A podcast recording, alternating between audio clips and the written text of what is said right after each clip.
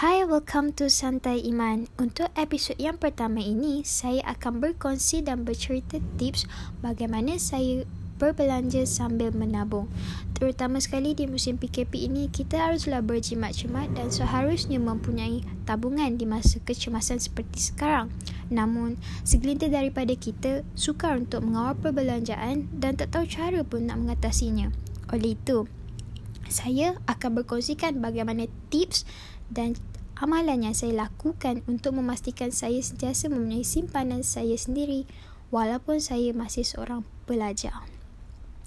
Okey, cara-caranya adalah saya mempunyai tiga akaun bank. Akaun bank A, akaun bank B dan akaun C.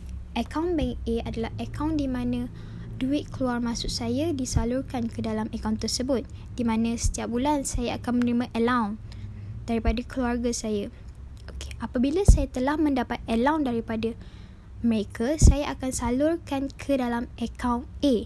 Apabila duit itu telah dimasukkan ke dalam akaun A, saya akan membahagikannya ke dalam akaun B dan akaun C.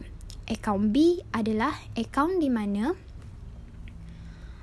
duit simpanan masa kecemasan saya di mana duit tersebut tidak akan boleh saya keluarkan kecuali benar-benar untuk kecemasan. Akaun B ni juga kad banknya bukan saya yang simpan.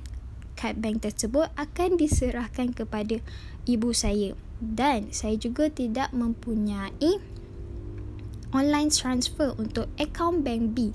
Hal ini kerana untuk mengelakkan saya daripada menggunakan duit di dalam akaun B untuk berbelanja. Akaun C pula adalah akaun untuk saya mencapai target tahunan saya ataupun target untuk saya membeli sesuatu perkara itu. Sebagai contoh, tahun ini saya ber, saya bercadang untuk melancong. Jadi, separuh daripada suku daripada duit di dalam bank A itu yang selat, yang telah saya dapat akan saya salurkan ke dalam akaun bank C di mana duit itu akan saya keluarkan apabila sudah mencukupi atau sudah tiba waktunya.